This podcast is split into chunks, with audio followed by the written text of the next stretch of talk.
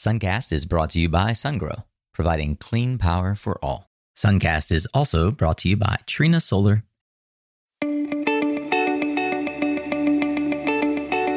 Hey there, Solar Warriors. I'm Nico Johnson, and this is Suncast. Each week, I pull back the veil on the life and business insights of clean tech entrepreneurs building the most noble and impactful companies of our time. I hope what you learn from this conversation is a catalyst for your own growth. So thanks for tuning in, and welcome to our tribe.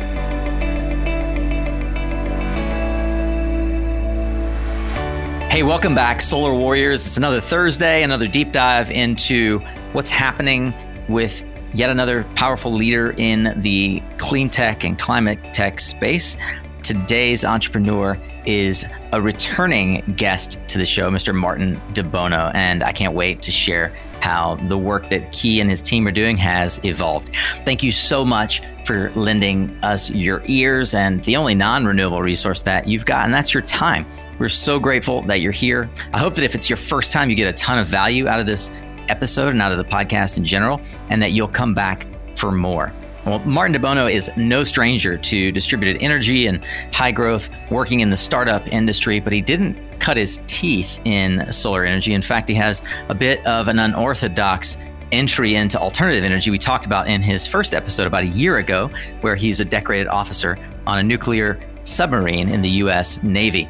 He has led sales and marketing for companies you'd recognize like Cisco, Siebel, Pure Networks, even headed SunPower's residential North America business before taking on the role he now has as president of GAF Energy. And we're going to get into how the new GAF Energy product rollout is going and what it means for the residential market looking forward.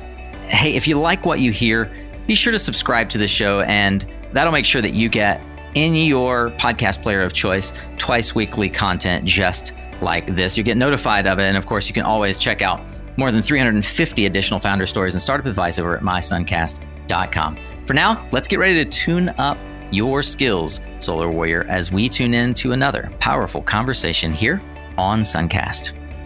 Well, it's a pleasure to have Mr. Martin DeBono back on the show, the president of GAF Energy and uh, past guest. Martin, thanks for coming back to spend some time with us.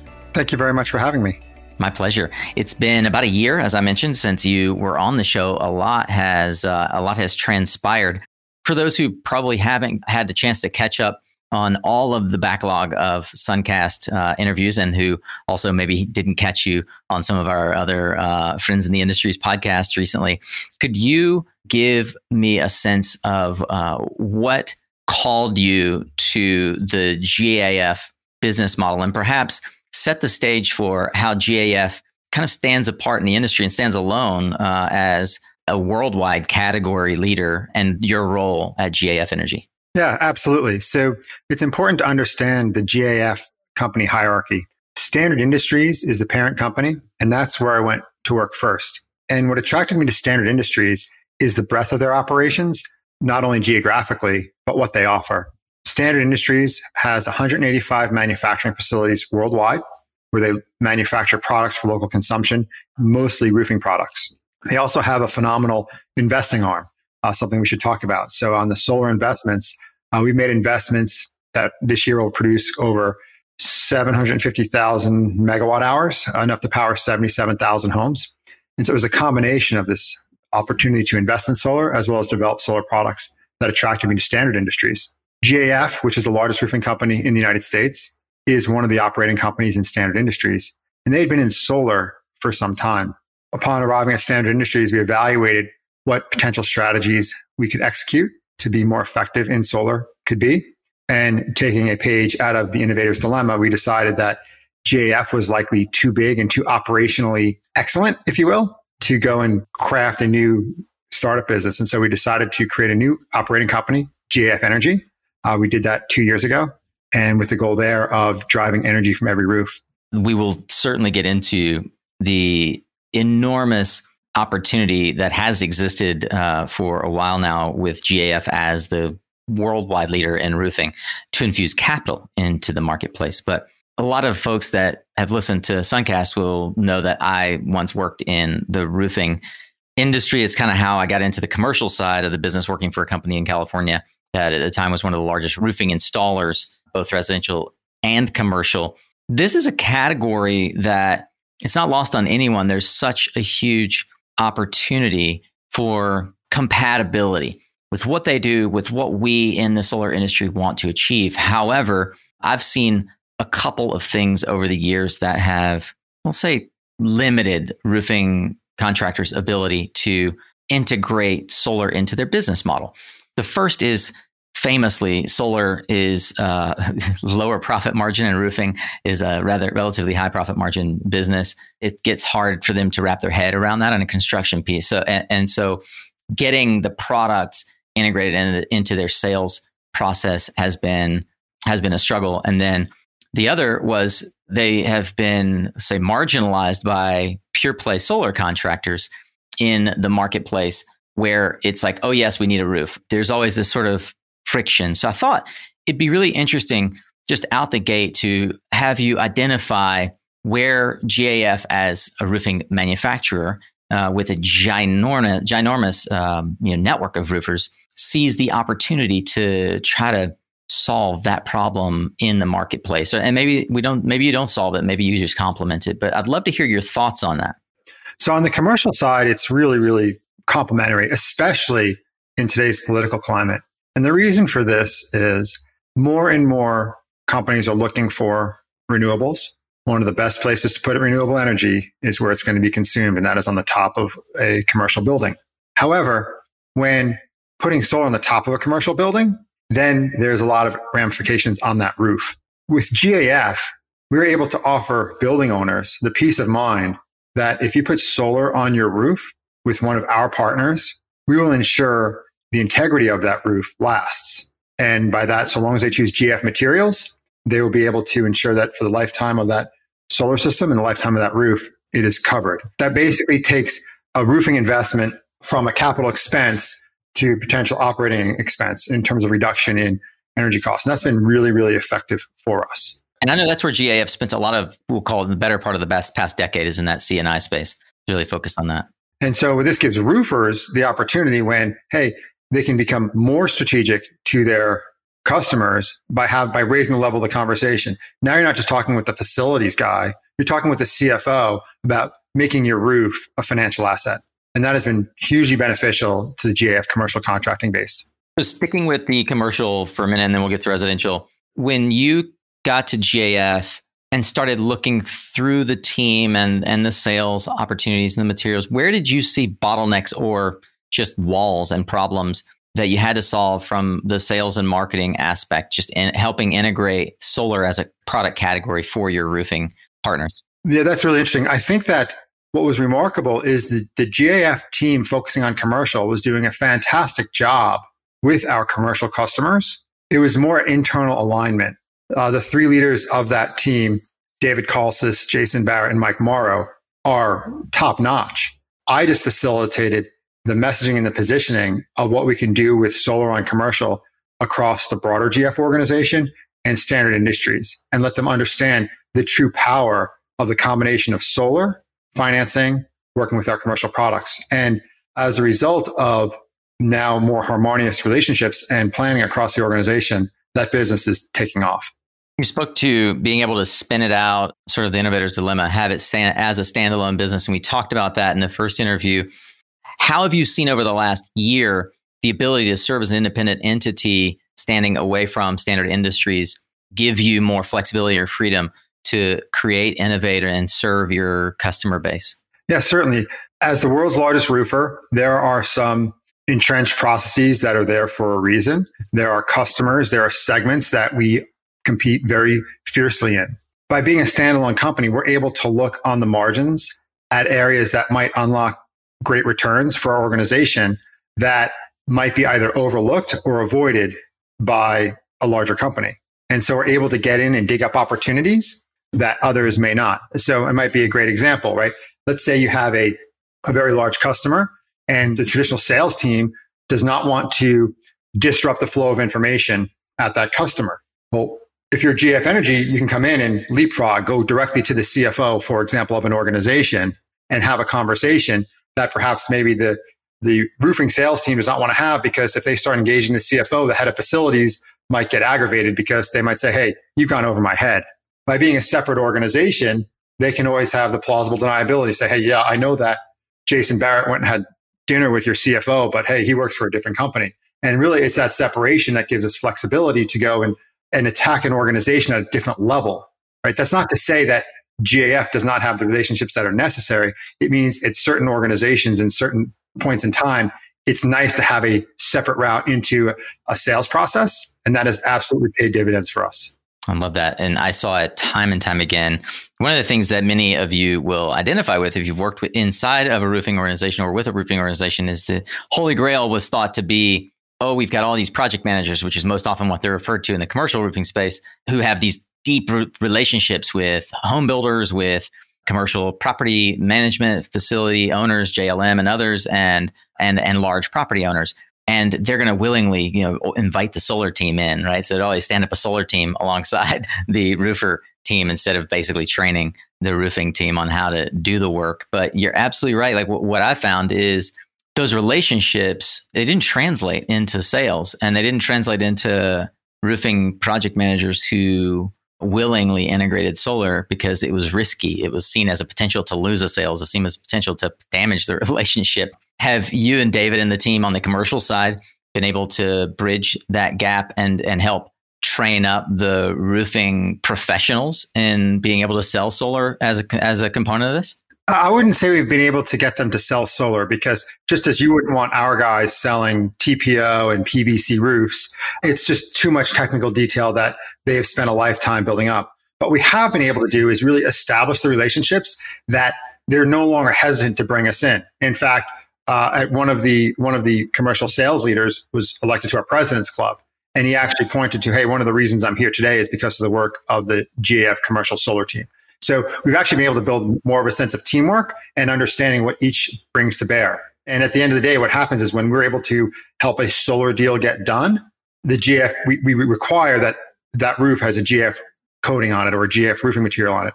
And similarly, when our roofing team's like, hey, I'm in a dogfight with Carlisle or with insert name of commercial competitor, they can bring in solar financing. And that allows us to, again, escalate the, con- the conversation within the organization. So uh, it's been really good. And it's just one of those things where, you know, having multiple tools in your tool belt, knowing how to deploy them is very effective in a large, large scale, large dollar amount uh, commercial sale. So if we flip to the other side of the coin here to the residential marketplace and start off at you know 30,000 feet, most folks recognize that the narrative up to now for solar on roofs is uh, buy solar, uh, put it on your roof. You're going to put these, you know, effectively large electronic TV panels on your on your roof, right? Glass on steel, on aluminum, uh, on more extruded aluminum on top of your comp shingle roof which causes all manner of frustration and angst for most homeowners. And so the the world of building integrated photovoltaics, BIPV, has long been uh, this holy grail of residential solar integration. It's been tried by a number of folks. Apollo and many others in the past uh, have brought products to market with with you know, certainty and trusted names. most recently, uh, the 800 pound gorilla of, of Tesla, uh, supposedly in the, out in the wild, you can see these these Tesla integrated solar modules, not just the the SolarCity branded uh, you know, traditional solar panels, but these roof integrated products. Uh, I'd love to hear when you got into GAF Energy as a as a former you know SunPower executive, making and selling these traditional solar panels. What was the data for you that was compelling around the business case that obviously you and Elon and others see for BIPV and why now is the right time for BIPV in the residential scale that you know CertainTeed and others just couldn't take advantage of in years past. So several advances have happened since perhaps the early days of BIPV. As you mentioned, there's a whole host of companies that tried and failed. Dow, one of the largest manufacturers in the United States, uh, that they were not successful. So why now? Right now, you can buy solar cells for 14 cents a watt. 10 years ago, those solar cells were a dollar a watt. So you have the remarkable reduction in cost of the solar cell. The automation of the manufacturing process has reduced module costs to 25 cents a watt. Five years ago, modules were $1.50 a watt. you have the advent of software design services that allow you to take the soft costs out of design from you know scores of cents per watt to pennies per watt. And then of course you have the increasing awareness of solar amongst the populace. As millennials grow older they're much more aware of their impact on the environment. And there are very very few people that actually buy solar simply to reduce their carbon footprint but there are now more and more people who are actually looking into solar. And when they recognize that it's a good investment, they're willing to pull the trigger. And so what that does is it lowers the threshold for customer acquisition. And so it's the confluence of these forces that lead me to believe it's what Tesla sees that now is the time where BIPV can really be successful. Given that you are uh, working both at the on the push side and the pull side as a marketer, thinking about how to get your product into market. And at, at its core, GAF provides a couple of key services that the marketplace needs. One is the manufacturing of products, and uh, and the other is the financing of said products in some form or other. I would I would argue that there's a third, which is education on the product, and you work with logistics partners to transport it. So, how have you and your team over the last year, now that you've commercialized this this product, which seems to be getting traction, how have you thought about building programs around removing or leveraging some of the embedded technology advances that you mentioned and removing some of the friction like design and time to market? So there, there are two things that we've done. One, recognize, you know, over the past year, you recognize what's trainable, and then you recognize what's not trainable. So roofers are really eager to learn new techniques that if it has something to do with the roof, applying a solar panel to the roof, they're interested to learn about it. Applying a building integrated solar panel, they're even more interested to learn about it because it directly hits their sweet spot of waterproofing and roof work. And so we have built out a training organization that had been able to go up on roofs with our fellow contractors. And now we do provide virtual training. So if a roofer is up on a roof, they're able to pick up an iPhone, do a video call with one of a number of our training coordinators, and get uh, hands on training at the time of installation. Of course, we've also done what everybody else in the industry has done and create various online courses that the roofers can take. But the other thing that we've done in the last year is recognize that there's certain things that roofers will never do. Roofers will never open up a main circuit panel, maybe main service panel, right? They don't want to run conduit. And quite honestly, they don't really want to have to interface with an electrician to get that done. What roofers want to do is they want to acquire a customer, waterproof their roof, pick up their check, and go to the next customer with the referral from the previous customer. So the second thing we've learned is if a roofer doesn't, if it's not their core competence, don't make them do that. And so GF Energy has created its own, its own division of electricians, permit associates, project coordinators, so that we can do everything that the roofer doesn't want to do. The other thing that we've done in California is we are the contractor of record. And so in California, it's super cool if you're a roofer and you come across a roof, you can partner with GAF Energy. GF Energy sells the roof to, and the solar to the homeowner. The roofer becomes a sub, just does the roof. They get paid for the roofing work. As soon as all the work on the roof is done, they get their check from GF Energy. And then GF Energy has a direct relationship with the end homeowner as a contractor of record. And so there's, again, this goes back to, hey, figure out what your partner can do and is good at. If they're not good at it and they don't want to do it, don't try to push the boulder up the hill. There's plenty of other ways to fulfill those needs. And so for us, it was creating our own services organization. That's been really, really successful for us. Yeah, I love that. Uh, you know, it's that idea that you don't have to be as a downstream partner of GAF, which has this massive opportunity to provide you with education and product. Uh, you don't have to be afraid of solar anymore. Uh, you don't have to worry if it's going to be a, a, money loser for you or if it's going to avoid warranties that you otherwise had to worry about. And rather than displacing roofers in the in the value proposition or the equation, you get to bring them along and couple them with the pieces of the technology, like like the electrician's trade that they neither want to have in house nor have the time to figure out. In most cases, that's that is brilliant. But you know, one of the things that I hear in the market is, uh, and I'm sure some of you are kind of grumbling about here under your breath. That's all well and good for the roofers, but a lot of folks are solar installers that are listening to Suncast. How do they wrap their heads around the GAF product and uh, the GAF, we'll call it opportunity, when it seems, it may seem from the outside like you're going to be pushing your products into competitive channels that are going to now compete with local solar installers. For sure, we will compete, but it's not it's not GAF Energy competing. It's the roofer getting into solar. And what I would say, if you're a solar installer, learn how to roof, and GF and GF Energy, we're more than hell, happy to help you learn how to roof because what we want at the end of the day is customers who have waterproof homes that generate their own electricity. And so for the solar installers out there, if you think about 10% of your jobs that used to pass on or hand off to roofers, like learn how to become a roofer and do it yourself. And we've actually worked with some really, really big solar companies, really big solar companies to help train them and help them stand up roofing divisions because there is a certain scale to solar companies that many roofing companies don't have. There's also a certain margin expectation of solar companies that roofing companies don't have.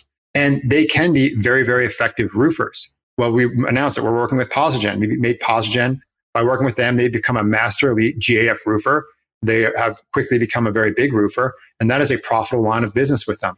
If you're thinking about drilling a hole in a roof and you really care about your customer, you have to say, is that hole going to be waterproof for the warranted life of that roof? And if it's not, and if you're not really sure, you probably are not doing the best thing for your customer. So I think the what's in it for solar installers, and what I encourage anyone who's interested in, getting into roofing, contact me. Like we have programs to enroll to recruit more and more roofers. And we also have an academy where we train people on how to roof. There is this confluence between solar and roofing. It's inevitable. We are seeing it today where we're encouraging solar companies to get into roofing and roofing companies to get into solar. You know, it's it's a the most common thing that I saw when I was installing rooftop solar for residential were to your point, solar contractors who get on a roof and either outright disqualify it because they need a new roof and they can't, they, they don't have that in house capability. And so therefore they say, yeah, this isn't a good opportunity. I'm going to keep moving because they all are kind of, especially the solar consultant layer that's adding a lot of, um, uh, a lot of cost right now to the soft costs. The, the, the external solar consultants, they don't really know how to properly evaluate roofs. Therefore, installing the, the solar installers are bypassing a lot of roofs that would other that are going to go to roof installers. So I see that there there's a huge opportunity as the rising tide lifts all boats. But do you ever play matchmaker where folks that actually don't want like Posigen is a huge opportunity for them, but smaller, the longer tail installers probably don't want to add roofing as a as a skill set. Do, do you ever play matchmaker for them and help them find local roofers? I would. We have no issue with that. But what we've really seen is the opposite, where we've seen roofers who don't really want to take on the solar work. Uh, and, and, and we've done that. We've done that pairing quite a bit where if you're a solar company getting into roofing, you can't do it as well and you can't do it as fast. And so we've paired them with local roofers who just handle their overflow. And that's worked out very, very well. And then similarly, when those, when those roofers come across a solar job, we pass that back and forth. And the reason we've gone that way is we just, our primary customer is the roofer.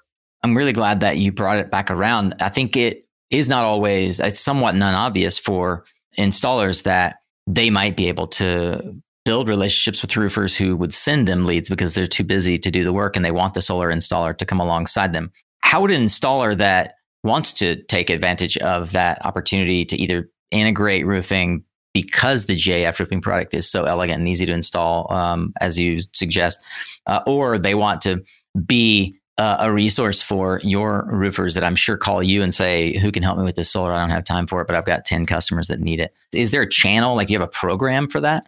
To say we have a full program is probably you remember we're still a startup, uh, two years old, but we absolutely have field sales reps that are out in the field every day and happy to speak with solar installers about what it takes to get into roofing because of the importance of marrying a good roof with a good solar system.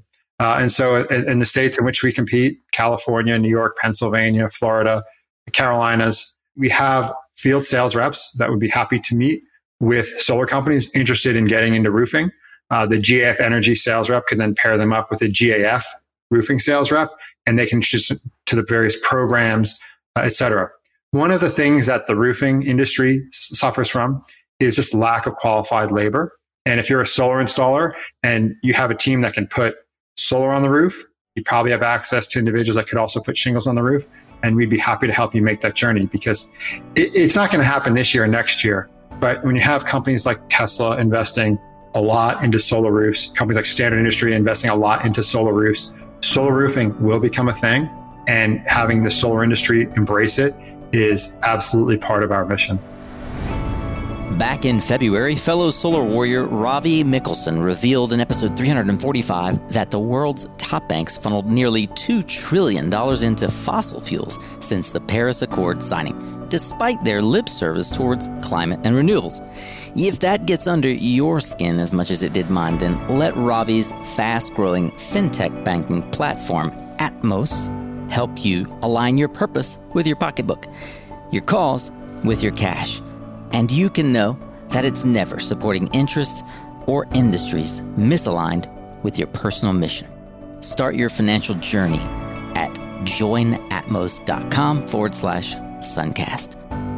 Hey, by now I'm sure you've probably heard about our mission minded program, getting your dream job in clean energy in 12 weeks.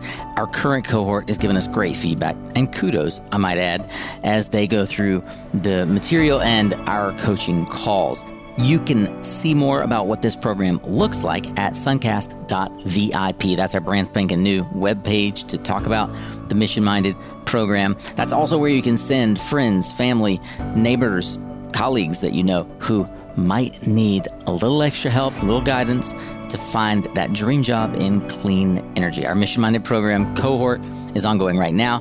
We are taking a waiting list for our next cohort. I'd encourage you to do two things. One, send anyone you know that might be interested. Two, those of you who are so inclined, please go check out suncast.vip and email me, nico at mysuncast.com.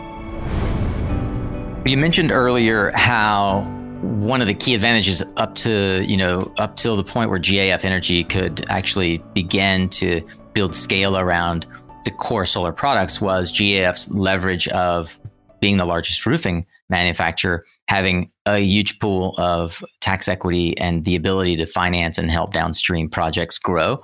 I'd love to speak a bit about not only relationships with companies like Posigen, but also you all have uh, have had a successful relationship with companies like Sunnova, who just bought SunStreet. How does the financial component to this factor in as we start to see the homogenization of solar as a part of the built environment and as a part of the rollout of not only retrofit but new construction? Yeah, absolutely. So yes, uh, so we, we did announce a partnership with Sunnova where we provide Sunnova tax equity for their funds. Also, as part of that agreement, we are introducing our building integrated product to Sunnova's family of installers. And one area where that has a lot of applicability is the new homes business. And now that SunStreet uh, has been purchased by Sunnova. um, I think it was uh, uh, Lennar was previous Lennar Ventures, yeah. yeah. previous previous owner of SunStreet. Uh, what this what this allows now is new home builders uh, access to an independent organization to provide financing for their roofs. Uh, as everyone is well aware, California has a mandate that all new single family homes have to have, I think, a two kilowatt system on them. And now with uh, Sunnova, who had previously been active in funding new home installations, uh, this acquisition of SunStreet by Sunnova gives home builders a great opportunity to expand their solar offerings. And GF Energy is happy to uh, be partnered with Sunnova and provide our product because we see uh, the applicability of our existing product, Decotech, uh, as good for new home builders. But it's really fascinating, right? This whole thing that, you know, Lennar, one of the things that kind of bottled up SunStreet as part of Lennar is like if you're Pulte, if you're KB, if you're Cenex, like, are you really going to Centex, excuse me, are you really going to go and take tax equity from one of your competitors? Now with SunStreet, I think that it opens up the choices in that industry. Yeah. And for those who are unfamiliar, SunStreet was birthed out of Lennar Ventures. Lennar is one of the biggest home builders uh, in the US. And they had basically taken, taken a deep interest in how to create process and financial products around putting solar into uh, the home building process. So SunStreet was their their endeavor and a successful one at innovating around that financial product and systematizing the integration of those products into the new home construction environment. What Martin is pointing out here is if you are SunStreet and now you've got everything humming along because you've got a great process that any home builder can plug into, and that in fact is your product. Your competitors like Centex Homes and uh, and Pulte and many many others, uh, they're they're not likely to buy from their biggest competitor, which is why it was a genius opportunity for Sunnova to sort of take on the SunStreet brand and team and integrate it into a trusted solar brand in at the at the national level. You know, one other thing on that, you know, I mentioned the California mandate. Massachusetts is considering a mandate. And it just seems, you know, if, you, are familiar with building codes, one thing building codes tend to be is more, well, I don't know if this is a good thing, but they're more prescriptive over time, right? So, for example, you know, now you can't build a home without putting a, a fire sprinkler in it. Like, one can see a day when across the United States, solar will be mandated on all new home construction. And Massachusetts and California, they're not the largest new home markets in the country, but for sure, if you think about the Sun Belt and the current growth that's going on in Florida, in Texas, in the Carolinas, if they come up with a mandate for solar on new homes, which they might be Georgia as well, you could imagine the benefits of having multiple players in the, the financing space for new home builders and what that might do both for consumer choice and consumer cost. Yeah, and you know, with with companies like LoanPal and Sunlight recently going uh, Sunlight, not LoanPal, Sunlight going uh, IPO, and and LoanPal obviously huge in the marketplace, and companies like GAF being able to bring tax equity to the marketplace. Uh, I just see that we, you know, Martin, this is kind of the the holy grail that we've you and I at least, and folks that have been in this industry as long as we have have been waiting for for a decade more or more. So you've mentioned the impact that policy has played in states like California, Massachusetts. Uh, you mentioned a few other states that folks should be keeping their eye on. How is the current Biden administration, from your vantage point, going to ensure that we get the sufficient support? What do you see coming down the pipe that folks should be aware of, and how is GAF Energy positioning around the policy stump? And I would add to that, how can the industry help both on the policy front and beyond? So, the single most important thing that I've heard from this administration is something that anybody in renewable energy would um, agree with. And that is the administration wants all energy sources to compete on the same playing field. That alone is all we can ask for. Because if left to our own devices, the technology innovation in renewables will outperform the commodity dependent pricing of fossil fuels. So for me, I'm not, you know, Green New Deal or no Green New Deal, right? If the government's going to spend hundreds of billions of dollars retrofitting schools, like that's that's the policy that's could be come or go with the next administration. But if we can, as a nation, say, hey, all energy sources should compete on equal footing, including the externalities, and the externalities are the impact that a product typically has on society that's not necessarily captured by its immediate price. Those are all incorporated. That is the greatest news for this country and the planet in the last, what, 30 years. Previous administrations and previous policy, people are all about tax credits and tariffs and favoring one and favoring the other. And when you have that, it creates the opportunity for an argument to be made that, hey, not everybody's playing on the equal playing field.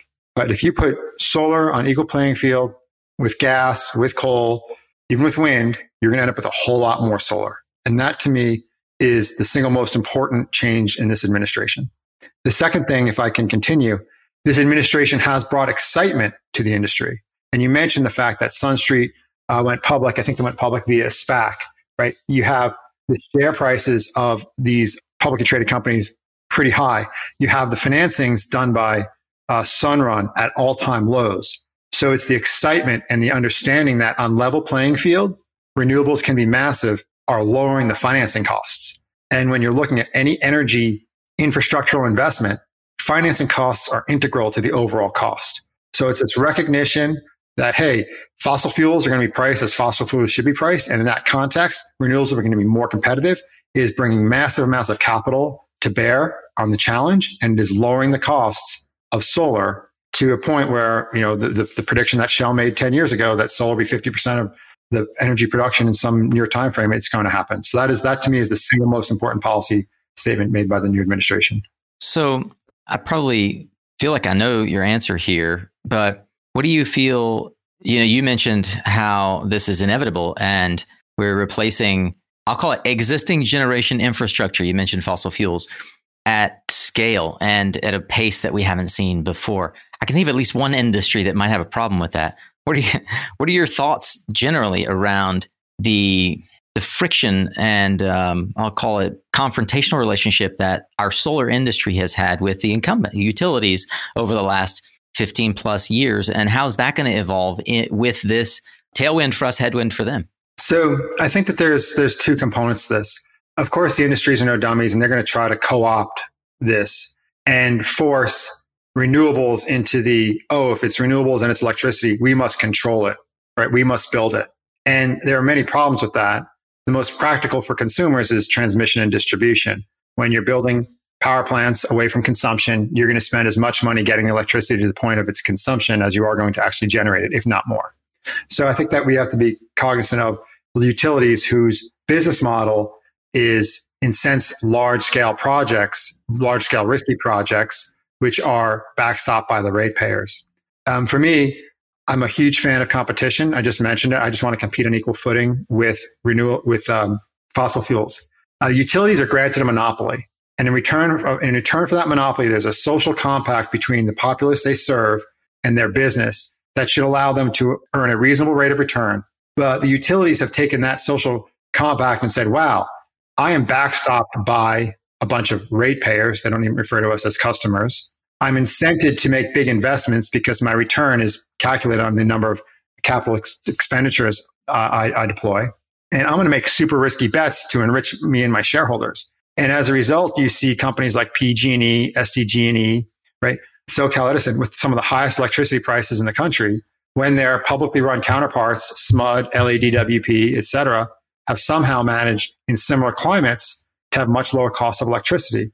Hey, I'm all for the utilities making a fair rate of return, but what I'm not for is them taking outsized, very, very risky bets where they can put the risk back to the ratepayers. And so for me, my concern is as there is a lot of excitement about the ability to compete with fossil fuels, that the utilities co-opt that. They completely ignore the cost of transmission distribution, the environmental impact of building massive solar farms in environmentally dedicated areas and try to become the gatekeepers. It's the same thing they're trying to do with uh, electrical EV charging, right? It's like, hey, we should build it. So look, you can make a fair rate of return, but the challenge I have with utilities is they're a monopoly and they have kind of forgot the uh, agreement that they've made with the customers whom they serve. And yet, not all utilities are created equal. You've got gigantic utilities that you just mentioned, uh, both on the east and west, including throughout Texas. Um, you know, CPS Energy is one of the company, uh, one of the utilities that's doing an amazing job as a public power company, trying to really rationally integrate. And and there's still friction there. I'd love to know with the footprint that you have nationwide, and obviously you see uh, you have visibility into how things are working in other countries as well. Where have you found pockets of less friction, or do you even call it, friendliness towards the value proposition? As a as a listener right now, where can folks think about how utilities are acting as positive players and collaborators? So what I've seen, it's inverse to scale. And look, the utilities are an important partner, and I have no issues with utilities making a fair rate of return. Right? I think what we've seen is some um, some extravagance on their part uh, I've seen that the smaller the utility, the more effective they are to have empathy for the customer base which they serve, right? So again, I mentioned SMUD as an example. Like Sacramento is not small, but as it's the as a utility district, it's relatively small. We know that LADWP, right? LADWP sometimes gets a bad rap, right? The rap with LADWP is like, hey, they're hard to work with, but what LADWP has done for its ratepayers is remarkable. Like the cost of electricity is is much lower. So so they're doing they're they're doing right by their by their constituents. Um, so you know, I might be the last, the first time anybody in solar has said something good about LADWP, but the fact of the matter is they're doing they're doing right by their ratepayers. And and if you can you can engage them, you can have conversations if you take the time and sit down with them and explain because they are really in touch with their customers. And so I'll note that you've you've highlighted two municipally owned utilities. Yeah, I mean, I think I think there's like, look, man, I'm a I'm a capitalist through and through. I have an MBA, but there is there's something about when a privately owned entity becomes a monopoly, they tend to uh, like. I just got my my Comcast bill. Let me just go off on a moment. Comcast. Sure, let's hear it. Went from 150 a month to 200 bucks a month with no no change, no warning. And so it's like you should do something about that. I will, but but this is the problem when you have when you have companies motivated by profit in a monopoly situation, they're going that like one could argue they have an obligation to their shareholders to take advantage of everything they can do it. And therefore, my, this is where I say to the policyholders, maybe it's time to look at smaller utilities. The other thing is when you have utilities that span massive, massive physical distances, They don't think anything about running transmission lines across that, that, that distance, which is probably not the best thing for the environment. So, uh, look, I think the smaller uh, publicly owned utilities are going to be more responsive to their customer base than than larger and that's what's been most effective and that's where you can actually find policies that are truly truly sustainable and i think that the in the residential markets in particular there is still a little bit of a chicken egg of well the smaller utilities have smaller incentive programs and relatively smaller markets. So there's always that dynamic. But the smart the smart players out there, you know, the Posigens of the world, as an example, are figuring out how to target the receptive utilities and build programs like your financing product into the ability to uh, show those utilities how it benefits their ratepayer. So small utilities have smaller incentive programs as an industry, we need to accept that and invest in the technology to drive down the costs. Mm. Because like so that's, more can fit on. The reason, the reason I, I was all for incentives. I'm all for incentives because that helps level the playing field between us and fossil fuels. But if fossil fuels have to actually incorporate the cost of the damage they do, what we're going to see is their costs are going to go up. Like I don't want, I don't want any handouts. As an industry, would be a lot better saying let's just compete on equal footing. And and to what you said, small small utilities, so small incentives but you can work with them and have much more sustainable policies instead of having to plan for every, like look at the NEM 3 fight in California? The incentives are good so long as they level the playing field. But once the playing field's level, I'm happy to compete against fossil fuels. Could we talk about how the tax equity works from a partnership like the one with Posigen from a scale perspective. You walked through some of the numbers with me uh, on a previous call, and I, it occurred to me, you know, I bet if you're listening to this and you aren't a finance professional, it'd be helpful if someone like Martin could walk you through what a tax equity investment of what I think it was 20 million looks like in the marketplace when it actually gets down to rooftops. So we, we've announced the, the amount we've disclosed with Posigen. And the way it works is in any given solar deal, there's people who want to invest for the tax benefits and there's people who want to invest for the uh, return on the solar energy. But in order to take the tax credit, you have to be an at risk partner meaning you can't just invest in the deal solely for the tax benefits. And the IRS has put out guidance as to how that balance can be struck between what's called the sponsor equity and the tax equity. The sponsor equity are the folks who are primarily looking for the returns from selling the electricity. The tax equity is primarily looking for the benefits from the returns for the tax investment. And so let's just say you, you want to invest in a $100 million project you might invest uh, with a 26% ITC. You'll probably, in that case, probably get around 70 million of investment from sponsor equity, 30 million of investment from tax equity. A partnership is agreed to where we say of the tax benefits, 90% of the tax benefits will go to the tax equity investment. 10% of the tax benefits go to the sponsor equity. And similarly, some you know, 90% of the benefits of selling the solar go to the tax equity, uh, the sponsor equity investor, and 10% of those benefits get to the tax equity investor. So the tax equity investors are people who, you know, you have to pay tax in the United States, right? You have to be active in the program. You have to put money at risk. So it's not just something where it's like, hey, I want to go and put in, there's 26% tax credit. I want to provide 26% of the capital and I'm going to get all my money back immediately. You have to put some money at risk. The challenges are, though, in order to qualify for the tax credit, there's a number of hurdles that you need to clear. And that's what makes tax equity investing tricky is that if you miss any of those hurdles, you're not eligible for the tax credit. Here's a big one. For residential, most people are familiar with residential solar. And if you think of a residential lease or residential PPA, if the system is placed in service before you have the, the notice to proceed, well, then the tax credit is not the, the tax equity investor is not eligible for that tax benefit. And so this is why you sometimes have issues where you have the entire system done, but the installer hasn't interconnected it because they haven't gotten this notice to proceed from the utility. Well, in that in that circumstance, if the homeowner were to go and you know close the breaker and energize the system before they have the notice to proceed, the IRS could say, "Hey, no, that system is actually placed in service by the homeowner, not by the the uh, investor. So uh, that was probably not the clearest explanation of how tax equity works, but uh, it's it's roughly how it works. Well, Martin, I wonder is there anything particularly unique about the way you and GAF approach the finance side of the industry? Uh, I think there are, there are two things that really stand out. The first is we actually stay in our deals for the lifetime of a deal. Many people have heard this concept of a, uh, a partnership flip, which is a way that the big banks invest in tax equity, which says, I mentioned earlier that you have to have capital at risk in order to receive the tax benefit. And the uh, guidance or the experience with the IRS is, hey, if you're in the deal for six years, that's enough risk. And so typically you have this partnership flip, which is a complex structure where after six years, the tax equity provider flips out.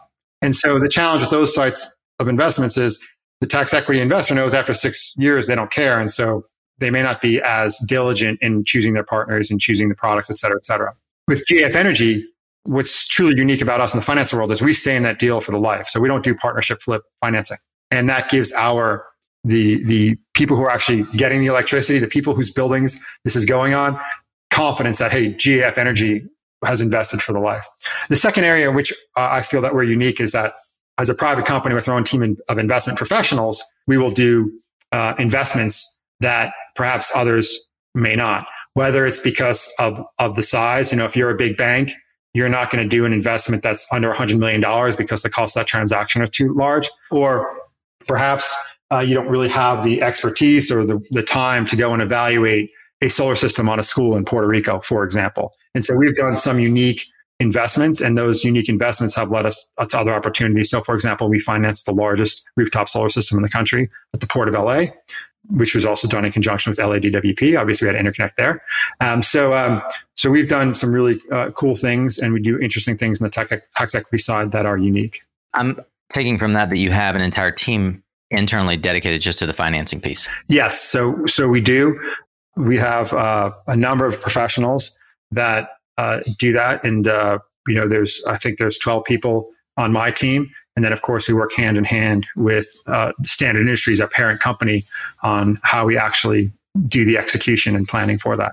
I'm sure folks are uh, you're going to get some outreach from Suncast listeners going, "I want some of that tax equity." so um, we'll leave the we'll leave the um, the breadcrumbs for you all at the end. Yeah, and well, let me let me let me throw some down. Right, it is in it is my opinion that on the residential side, this confluence between roofing and solar is really important because it's going to give consumers a better experience.